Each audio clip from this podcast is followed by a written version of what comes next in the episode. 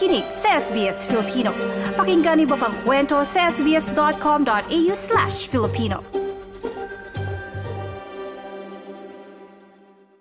Nakararanas ang mga mas batang Australiano ma- ng mas mataas na, na, na psychological distress at sila ang kadalasang nag-iisa kumpara sa mga mas matandang grupo sa bansa. Ito ay ayon sa bagong pananaliksik o survey ng University of Melbourne na nakuha ang datos mula sa 17,000 tao mula 2001 hanggang 2021. Ano pa kaya ang natuklasan nila sa pag-aaral na ito? Alamin ang iba pang detalye.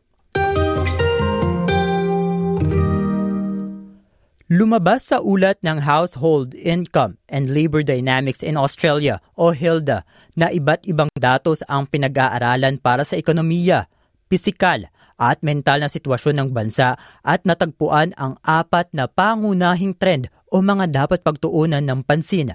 Una, ang psychological distress ay patuloy na tumataas.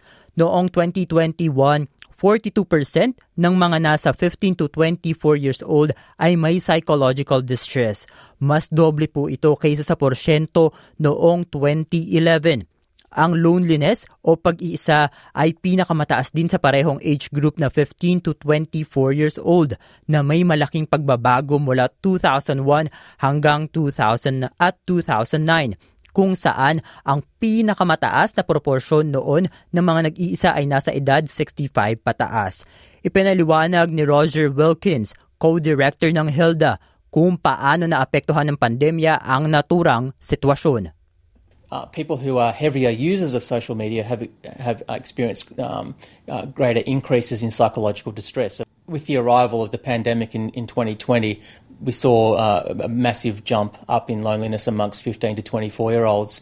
Uh, and, and this, this is, I guess, consistent with uh, this being a, a, a, group that was most adversely impacted by the restrictions on, on social interaction and, and, and movement.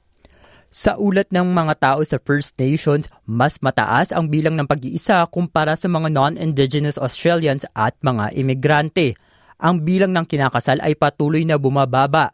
Noong 2001, mga 55% ng mga babae na labing walong taong gulang pataas ang ikinasal. Ngunit sa pag-aaral noong 2019, ang bilang na iyon ay bumaba sa mas mababa sa 50%.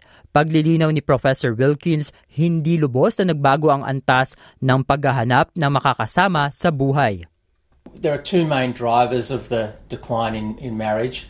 Uh, the first is that people are tending to do things like form families, buy a house, and get married at later ages. So we're seeing a lot more people in their 20s who are in de facto relationships than we did, say, 20 years ago. So I think there is also a bit of a, a, broader social shift away from marriage. I think uh, increasingly uh, people are probably thinking that that they don't need this formal piece of paper to affirm their, their relationship. There's certainly not the stigma that there once was associated with living with someone out of wedlock.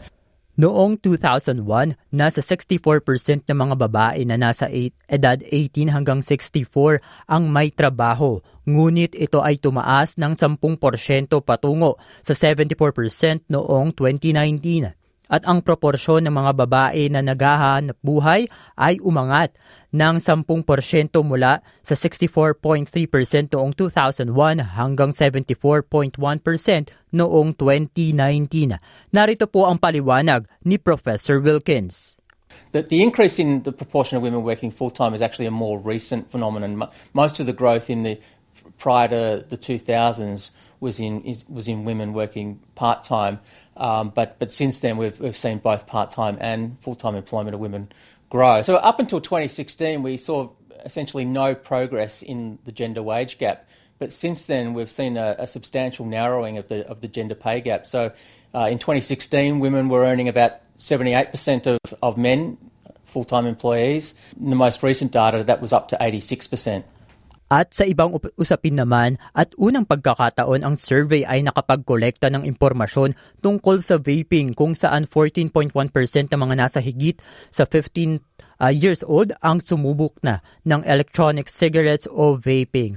Upang tugunan ito, bagong regulasyon ng gobyerno ang ipinapatupad ngayong taon na layuning hadlangan ang pag-access sa mga vape at e-cigarettes. Ang ulat na iyan ay mula kay Daniel Robertson at Yusef Saudi para sa SBS News na isinalin sa wikang Filipino.